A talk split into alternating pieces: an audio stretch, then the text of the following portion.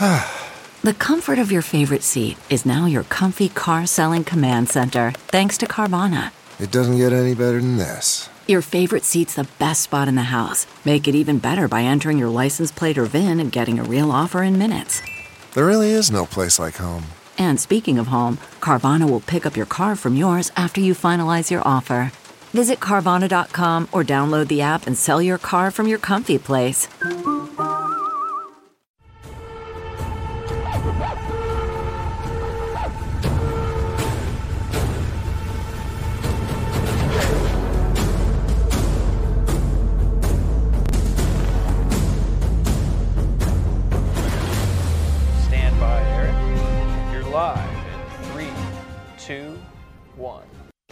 Well, welcome to Actionable Intelligence. I'm Eric Greitens. I am honored to be with you tonight. And as you know, this is the show that respects your intelligence.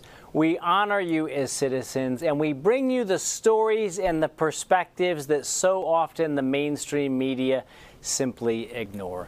We're joined now by David Zier and Amanda Head. They are Real America's Voice correspondents. And in case you wondered whether or not they're willing to go the extra mile for you, they have been out in the freezing cold all day, overseeing the Capitol Mall, watching what has transpired today.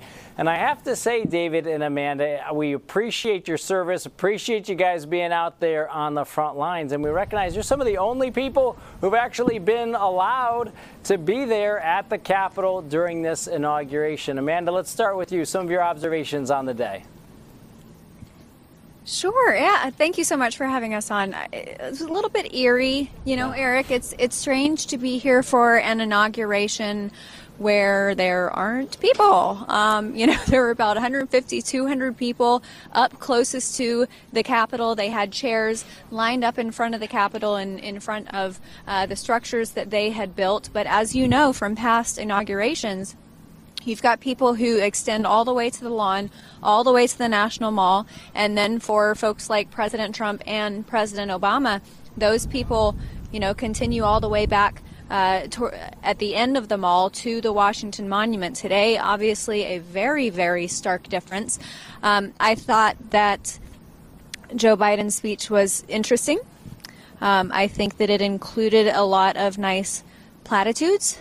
I wanted to hear him say a little bit more concrete things about unity. I feel like one of the best steps towards unity is to stop silencing one side.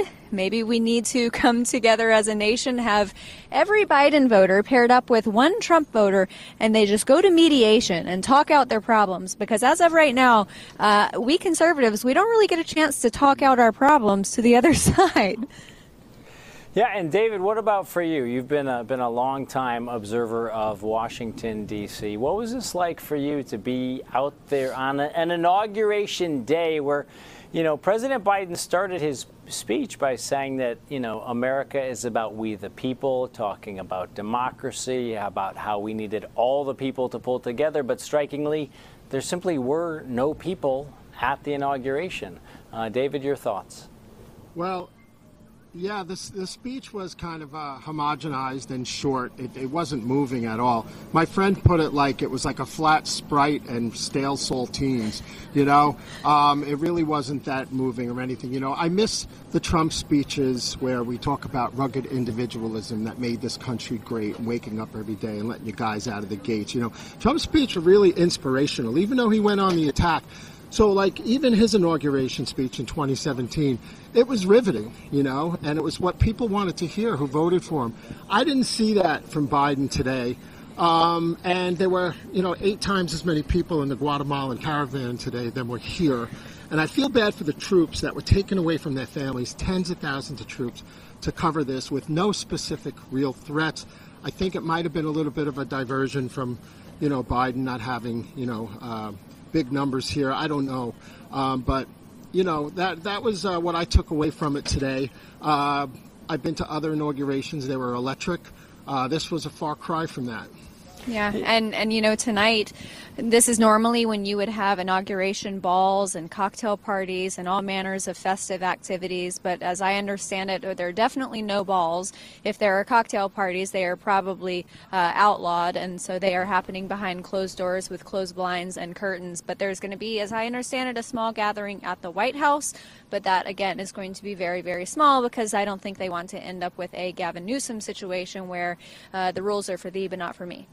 Yeah, I mean, as you said, this is traditionally a day, whether you're a Democrat or a Republican. I mean, there were huge crowds that came out for Obama's inauguration, huge crowds that came out for Trump's inauguration, and there were people who came out to protest at both of those inaugurations. But it was really an opportunity for Americans to come together. And as both of you said, traditionally after the inauguration itself, there's often a series of executive actions that take place from the new president. And then there is usually a series of parties. There are festivities. There are organizations that come together. All of kind of American civic life often comes together to sort of celebrate and begin a new administration. It sounds like none of that is happening on the streets or in the buildings of Washington, D.C. tonight. David, when you think about what the president said today, what President Biden said today, was there anything, because I know you're often talking on social media with folks around the country, was there anything that you felt he said that did reach out to conservatives or Trump supporters? Well, so he talks about unity, but his 17 executive orders have a radical agenda to hurt the United States, some of them, you know, and I don't think it resonated with the people, and I don't think it made conservatives comfortable, because they're coming after the conservative thought. And, you know, I think this is a little bit of a cover to keep the speech kind of simple and everything, while, you know, there's maybe more extreme leftists in the Democratic Party these days, you know, that are going to come after people on the right. So I don't believe the unity thing in total. There wasn't unity, you know, when they were talking about, you know, now we learned today because of John Solomon and the White House that the Russia hoax was fake from the beginning. You know, so did that cause unity for the past 4 years? And, so I'm skeptical. Yeah, and Amanda, we've talked in the past about kind of this striking difference between rhetoric versus reality. I've heard from a lot of people today expressing their concerns that the reality of a lot of these executive orders seem to be actually evidence of the advancing of a leftist agenda. Your thoughts?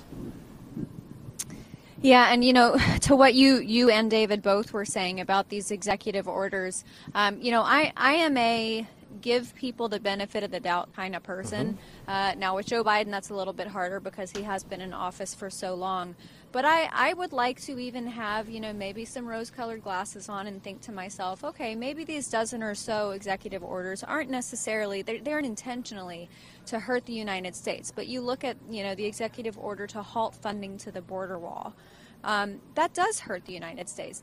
There really isn't any way you cut it. Now, you, of course, can argue the pathos side of it, which is, you know, we have to let these people in. Okay, well, what about Americans who, you know, they rely on low-income workers, they rely on low-income Americans to fill those jobs? And what community does it hurt the most when you bring in those illegal immigrants? And let's talk about COVID. You're going to bring these people across the border when we're suffering from a pandemic economically, medically. Is that really the best idea? And again, maybe he has the best of intentions, but it sure seems like a long walk for a short drink of water to arrive at that conclusion. Yeah. And Amanda, let me jump in on one of those other points as well, Amanda. One of the things that, you know, we were hearing throughout was that this, you know, 25,000 troops being in place, Americans being excluded for the first time from a presidential inauguration that was taking place at the Capitol, that all of this was done for security. At the same time, we heard that there was not actionable intelligence about real security threats. Any information that you gleaned on the front lines from your conversations with folks, sounds like all of this went off and that there were no security threats to speak of, at least none that we know of right now. Well, I would say that it was excessive. if anything. They probably could have done the same job with 1,000, 2,000, 3,000, troops here. And I know Trump called in the National Guard as well. Seemed like overkill, right, Amanda? Yeah. A little bit of overkill, considering I didn't see a single Trump supporter, and I didn't see any Biden supporters. That's not to say that they weren't here, but they weren't decked out with bells on for Joe Biden to be inaugurated. They were in, regular civilian clothes, and even people in that category, when we were coming here this morning at the crack of dawn, maybe a dozen on the street as we drove here, and it's not a short walk. It's over 2 miles here from where we were staying. So. Yeah, I think there's an enthusiasm gap for Biden. I think it was more about getting rid of Trump. Yeah.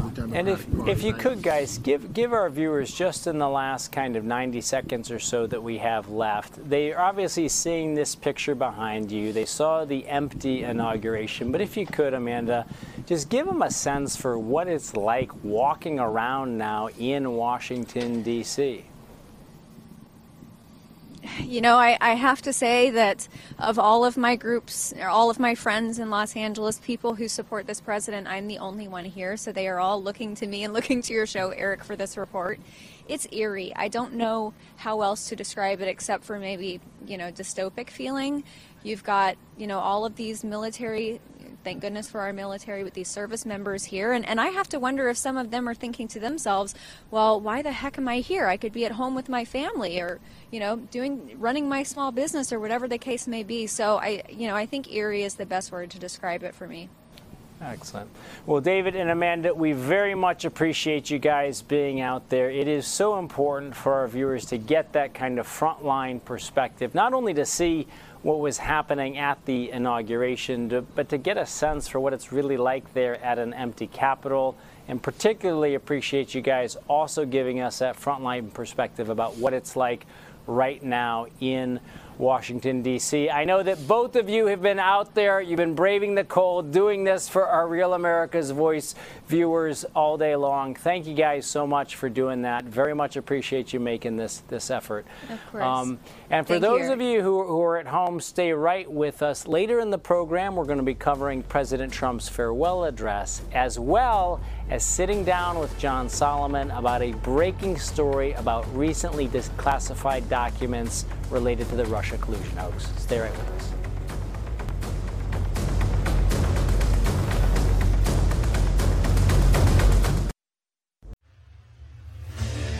What makes a life a good one?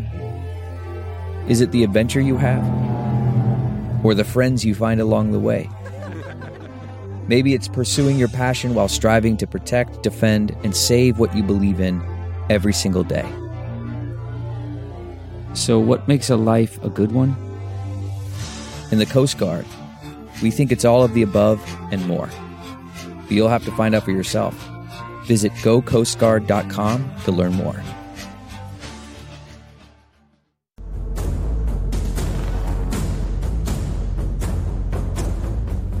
Well, welcome back to Actionable Intelligence. I'm Eric Greitens.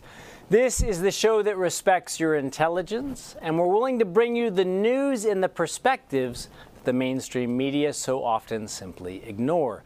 Now, one of the things that many in the mainstream media ignored was President Trump's farewell address. So I want to go now to President Trump's farewell address from the White House. Have a listen for yourself. Most of all, I want to thank the American people. To serve as your president has been an honor beyond description.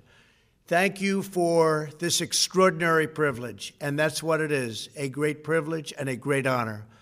We must never forget that while Americans will always have our disagreements, we are a nation of incredible, decent, faithful, and peace-loving citizens who all want our country to thrive and flourish and be very, very successful and good. We are a truly magnificent nation.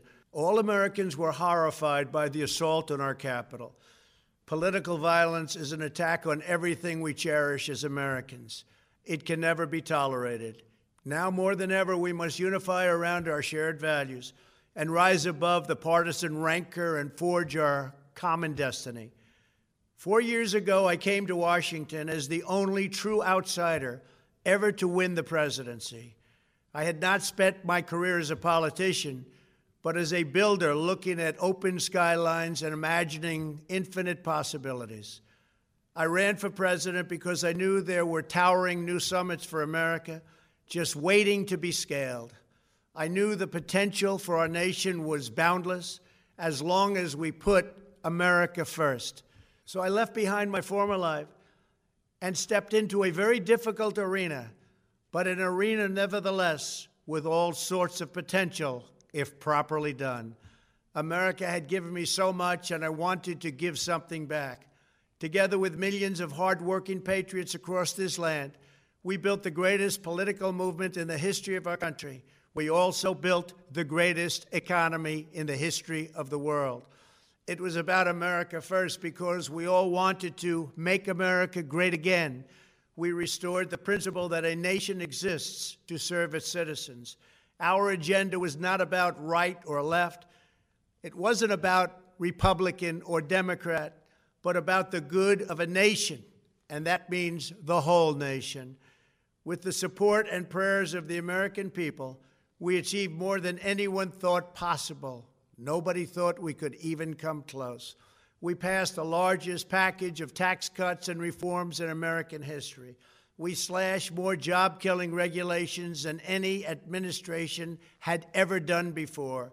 We fixed our broken trade deals, withdrew from the horrible Trans-Pacific Partnership and the impossible Paris Climate Accord, renegotiated the one-sided South Korea deal, and we replaced NAFTA with the groundbreaking USMCA, that's Mexico and Canada, a deal that's worked out very, very well. Also, and very importantly, we imposed historic and monumental tariffs on China, made a great new deal with China. But before the ink was even dry, we and the whole world got hit with the China virus. Our trade relationship was rapidly changing. Billions and billions of dollars were pouring into the U.S., but the virus forced us to go in a different direction. The whole world suffered, but America outperformed other countries economically because of our incredible economy and the economy that we built. Without the foundations and footings, it wouldn't have worked out this way. We wouldn't have some of the best numbers we've ever had. We also unlocked our energy resources and became the world's #1 producer of oil and natural gas, by far. Powered by these policies, we built the greatest economy in the history of the world. We reignited America's job creation and achieved record low unemployment for African Americans, Hispanic Americans, Asian Americans, women, almost everyone.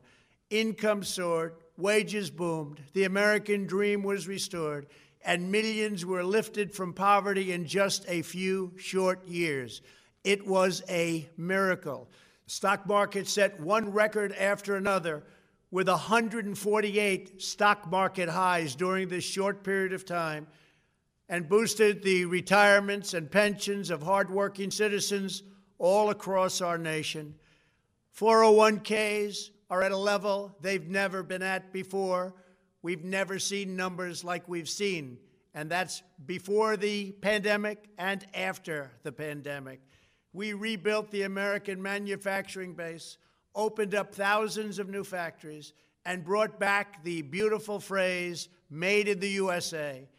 To make life better for working families, we doubled the child tax credit and signed the largest ever expansion of funding for child care and development. We joined with the private sector to secure commitments to train more than 16 million American workers for the jobs of tomorrow. When our nation was hit with the terrible pandemic, we produced not one, but two vaccines with record-breaking speed, and more will quickly follow. They said it couldn't be done, but we did it. They called it a medical miracle, and that's what they're calling it right now, a medical miracle. Another administration would have taken 3, 4, 5, maybe even up to 10 years to develop a vaccine. We did it in 9 months. We grieve for every life lost, and we pledge in their memory to wipe out this horrible pandemic once and for all. When the virus took its brutal toll on the world's economy, we launched the fastest economic recovery our country has ever seen. We passed nearly $4 trillion in economic relief, saved or supported over 50 million jobs, and slashed the unemployment rate in half. These are numbers that our country has never seen before. We created choice and transparency in health care, stood up to Big Pharma in so many ways, but especially in our effort to get favored nations clauses added, which will give us the lowest prescription drug prices anywhere in the world. We passed VA choice, VA accountability, right to try, and landmark criminal justice reform. We confirmed 3 new justices of the United States Supreme Court. We appointed nearly 300 federal judges to interpret our Constitution as written. For years, the American people pleaded with Washington to finally secure the nation's borders. I am pleased to say we answered that plea and achieved the most secure border in U.S. history. We have given our brave border agents and heroic ICE officers the tools they need to do their jobs better than they have ever done before, and to enforce our laws and keep America safe. We proudly leave the next administration with the strongest and most robust border security measures ever put into place.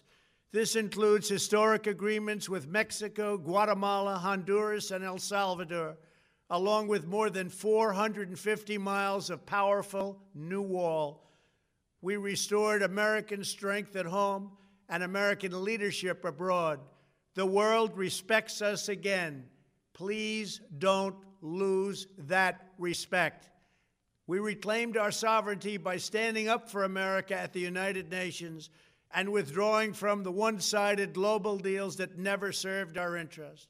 And NATO countries are now paying hundreds of billions of dollars more than when I arrived just a few years ago. It was very unfair. We were paying the cost for the world.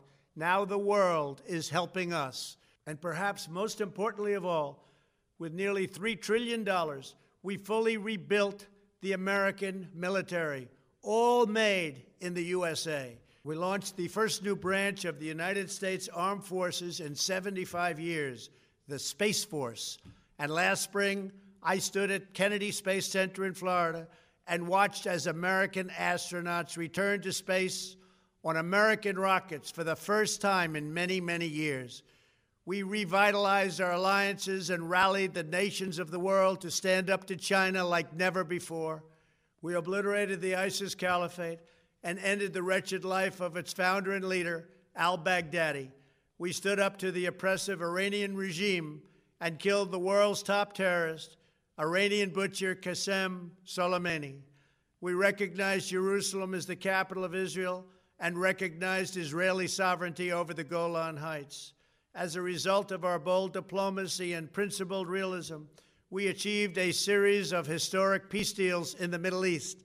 Nobody believed it could happen. The Abraham Accords opened the doors to a future of peace and harmony, not violence and bloodshed. It is the dawn of a new Middle East, and we are bringing our soldiers home. I am especially proud to be the first president in decades who has started no new wars. Above all, we have reasserted the sacred idea that in America, the government answers to the people. Our guiding light, our North Star, our unwavering conviction has been that we are here to serve the noble, everyday citizens of America. Our allegiance is not to the special interests, corporations, or global entities. It's to our children, our citizens, and to our nation itself. Now, that's only part of the speech. You can find the rest of it online at justthenews.com. And folks, when we come back, we're going to be joined by Just the News editor-in-chief and founder John Solomon. He's got big stories right now. You can check them out at justthenews.com about recently declassified documents, which were declassified by the Trump administration, that offer key insights into the entire beginnings of the Russia collusion hoax. And we'll also be talking with John Solomon about President Trump's warning at the end of the farewell address about making sure that we remain a country where we allow for free expression of every point of view. We'll be back in just a minute. Stay right with us.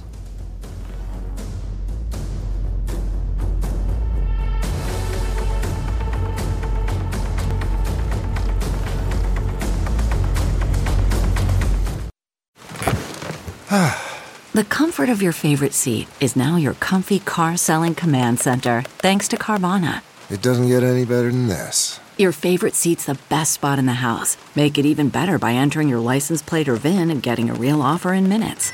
There really is no place like home. And speaking of home, Carvana will pick up your car from yours after you finalize your offer. Visit Carvana.com or download the app and sell your car from your comfy place.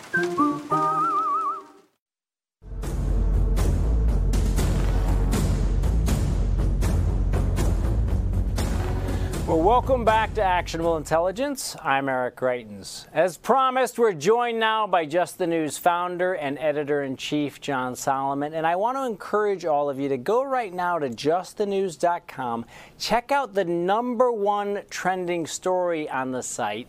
The first Trump declassified Russia document is Christopher Steele's 2017 confession to the FBI. John, thanks so much for joining us. Yeah, great to be with you here. Yeah, so what have we learned? Well, we now know that Christopher Steele had a motive when he created the Russia collusion narrative and leaked it to the news media. Actually, it was two motives. One was to protect Hillary Clinton because he thought that the email scandal around her was threatening her chance to win the presidency, and so he wanted to counteract it with this Russia collusion narrative. The second motive, and let's keep in mind where Christopher Steele came from. He's not an American. He was a British MI6 former agent. He is a foreigner. He was concerned that Donald Trump was bad for Great Britain, his home country.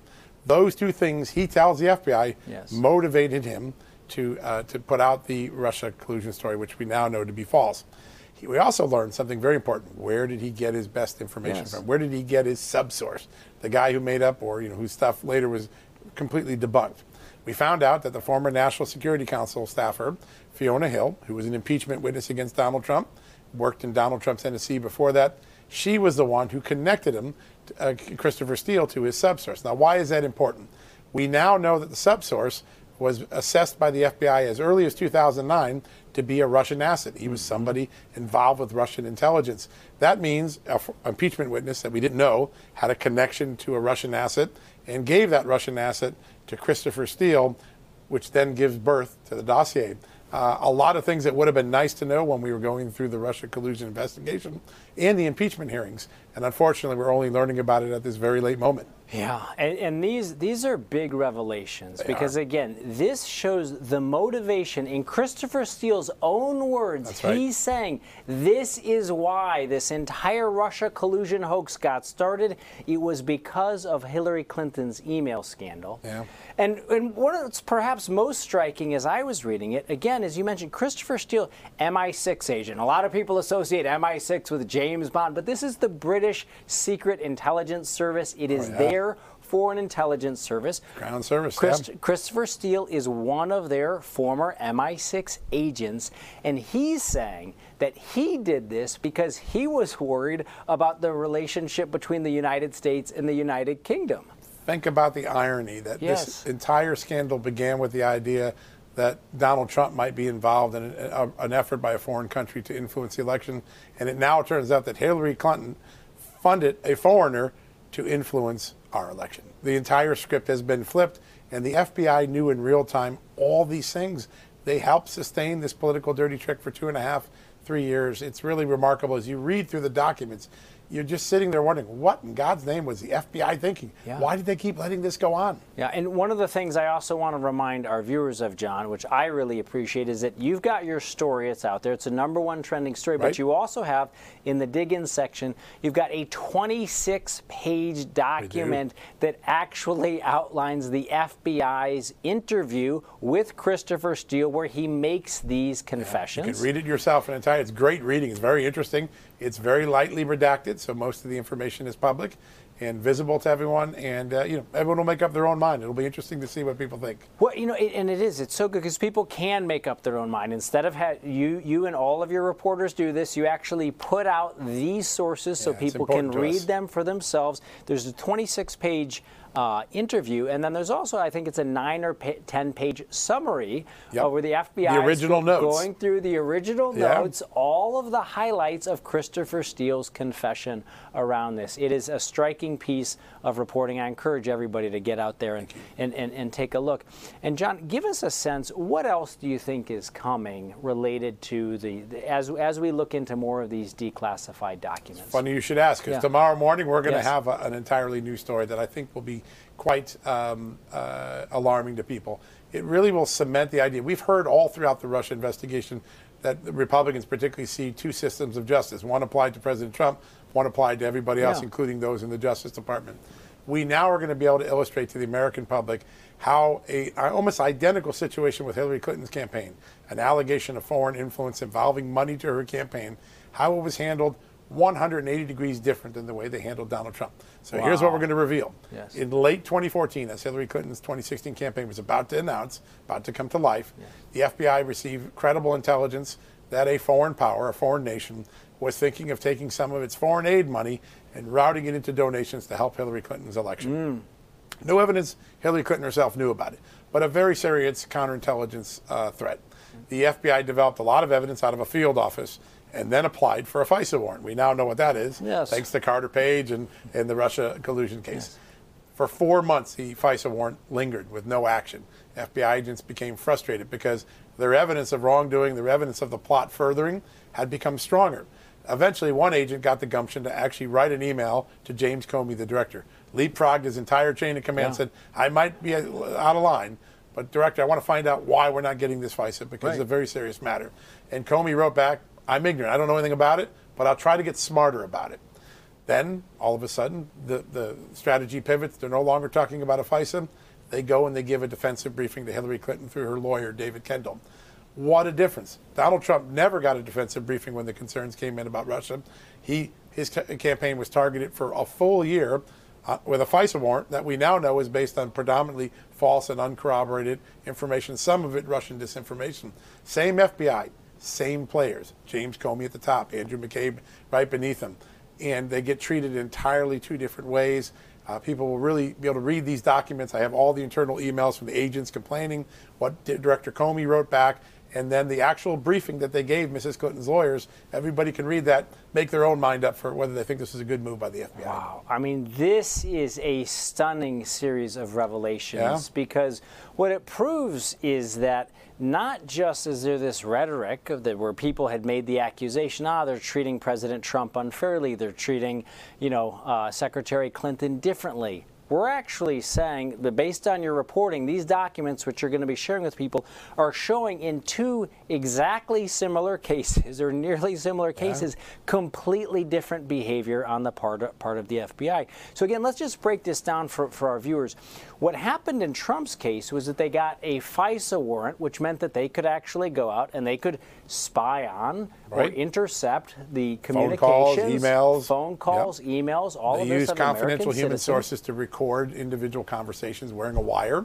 So they did all of the most intrusive and invasive tactics that you could use in a counterintelligence investigation. It does not appear they did that for Hillary Clinton, and that the FBI agents were very, very worried. Again, I want to stress, no evidence Hillary Clinton knew about it, but the fact that they didn't look as seriously at this, or at least the suggestion in the emails is that, it really shows the sort of disparate system that I think a lot of people have been complaining about the last 5 or 10 years with this Justice Department. Well, and also in a defensive briefing, again, for our viewers who might not know, a defensive briefing is if the FBI gets information that there might be a foreign power who's trying to infiltrate a political campaign, they'd actually go to the candidate and they'd say, hey, watch out. We know that you're patriotic. These folks are trying to infiltrate the campaign. They didn't do that for President Trump, but it sounds like we now have evidence that they did do that for Secretary Clinton. Irrefutable. We can actually see the debriefing or briefing memo that they used for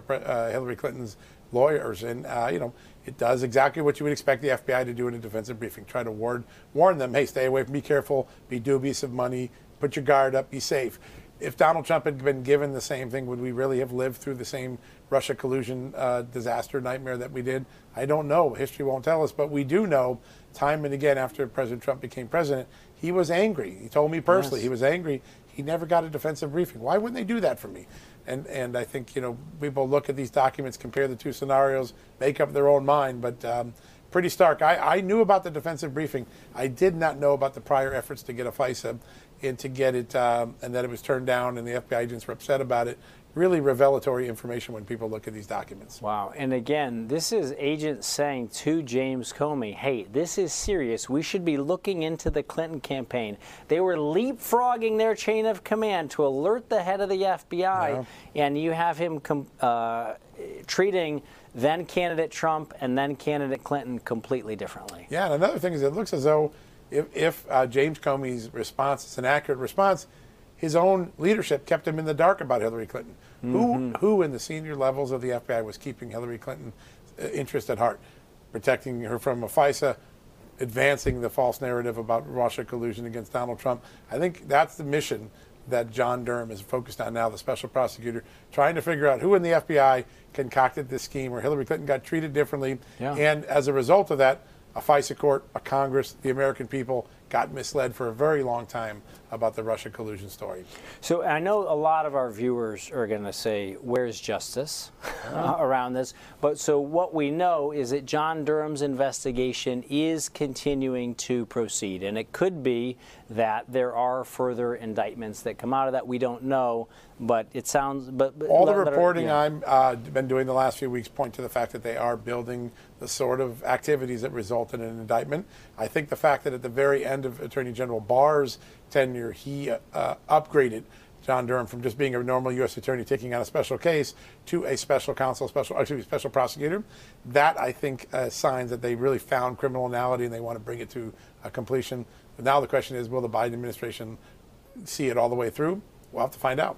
Absolutely. Well, John, we very much appreciate you and the entire team at justthenews.com for digging into all of these stories. So, folks, again, you can go right now to check out the story about the Steele dossier. It's the #1 trending story at justthenews.com. And be sure in the morning to check out this earth-shattering story about the way that the FBI treated then-candidate Trump compared to how they treated then-candidate Clinton. Now, when we come back, we'll have some final thoughts on one of the things that President Trump said at the very end of his farewell speech about free expression in the United States of America. Stay right with us.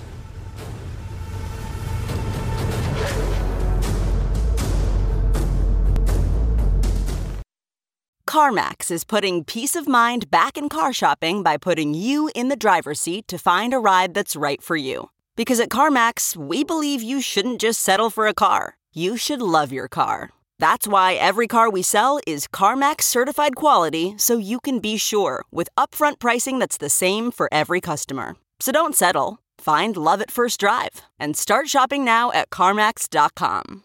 CarMax, the way car buying should be.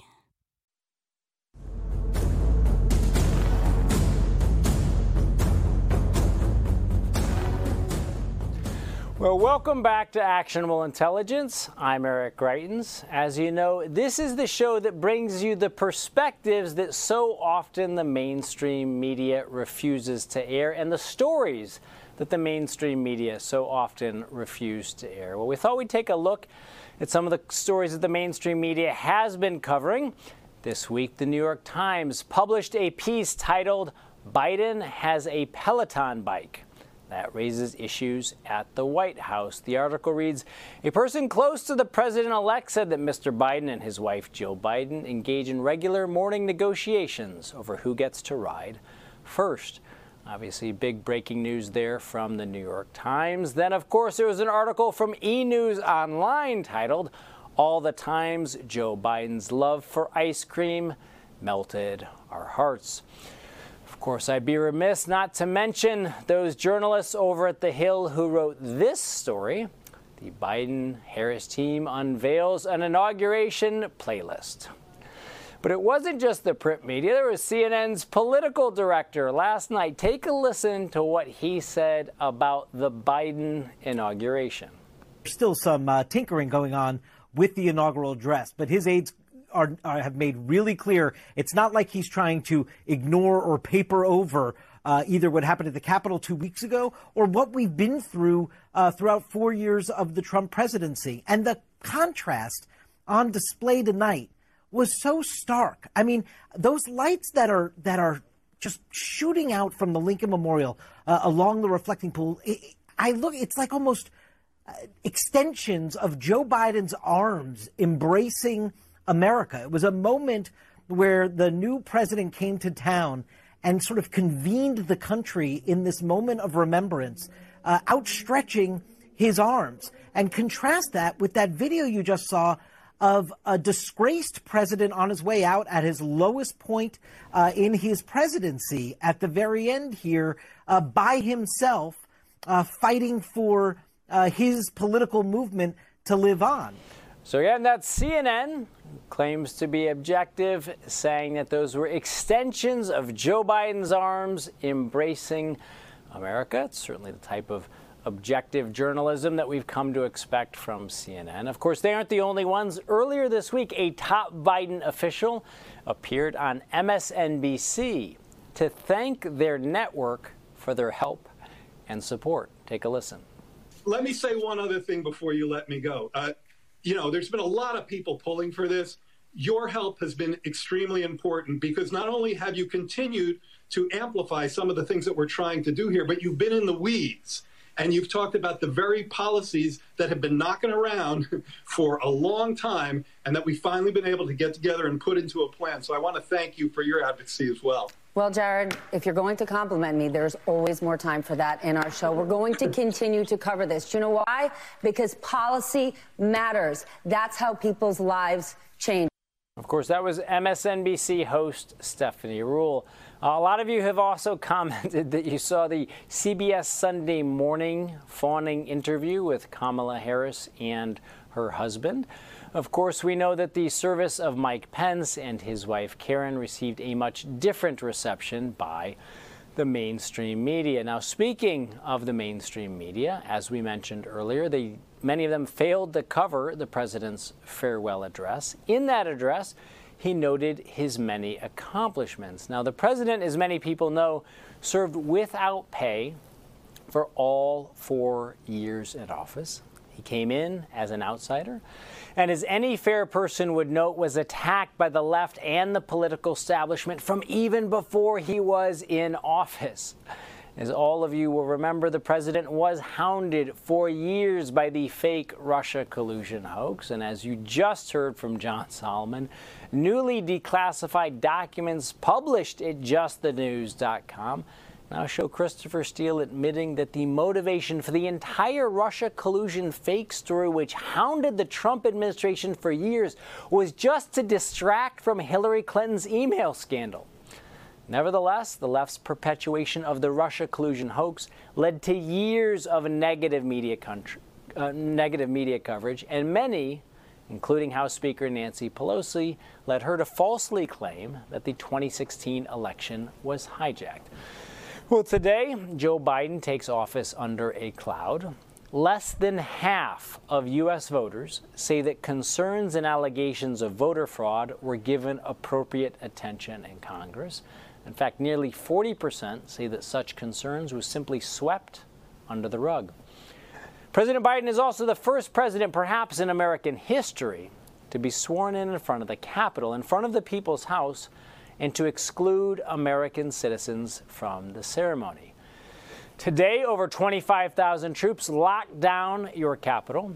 No American citizen who is not a special guest of the incoming administration was allowed to attend.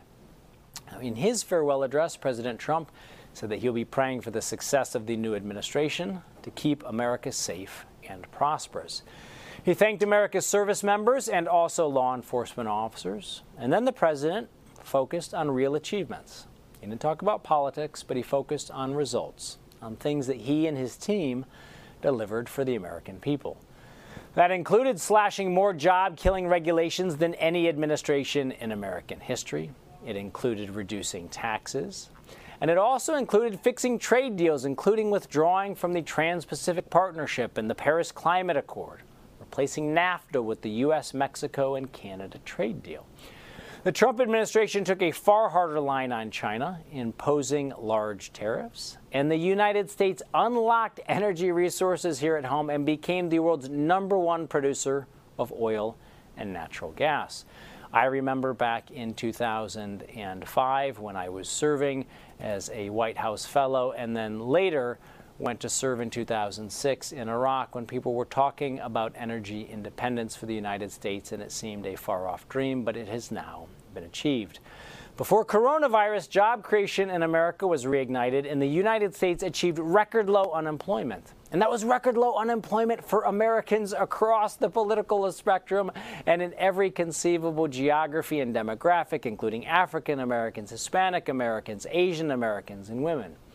On health care, the administration passed VA Choice for veterans, passed the VA Accountability Act. They also passed bipartisan landmark criminal justice reform. Of course, you remember that they put 3 new justices on the United States Supreme Court. And Space Force was launched, the first new branch of the U.S. Armed Forces in 75 years, since the Air Force broke off from the Army. The Trump administration, we should also remember, defeated ISIS, and they took a hard line against Iran, the world's #1 state sponsor of terrorism, and they killed one of the world's top terrorists, Iranian butcher Qasem Soleimani. President Trump also took strong action in the Middle East. He recognized Jerusalem as the capital of Israel. He recognized Israeli sovereignty over the Golan Heights, and he initiated a series of historic peace deals in the Middle East that nobody believed could happen. The president noted that he was especially proud to be the first president in decades who started no new wars. And like George Washington did in his farewell address, or Dwight Eisenhower, who famously warned about the military-industrial complex, President Trump also warned America about what he saw as one of our great dangers. He said, "Only if we forget who we are and how we got here could we ever allow political censorship and blacklisting to take place in America." The president said that America is not a nation of tame and timid souls who need to be sheltered and protected from those with whom we disagree. He said that's not who we are. It will never be who we are. The president ended by saying that he was leaving with a loyal and joyful heart, an optimistic spirit, and a supreme confidence that for our country and our children, the best is yet to come. Now, that is certainly what I believe. I know that it is what many Americans believe. And for it to be true, it will be up to us as citizens to find ways to revive the republic. And on that note, I want to bring in Dr. Gina Loudon, Real America's Voice President of Programming, who was there in Palm Beach when the president landed. Gina, you were there with the president. You've been a longtime friend of his. What can you tell us about the reception that he received today in Florida?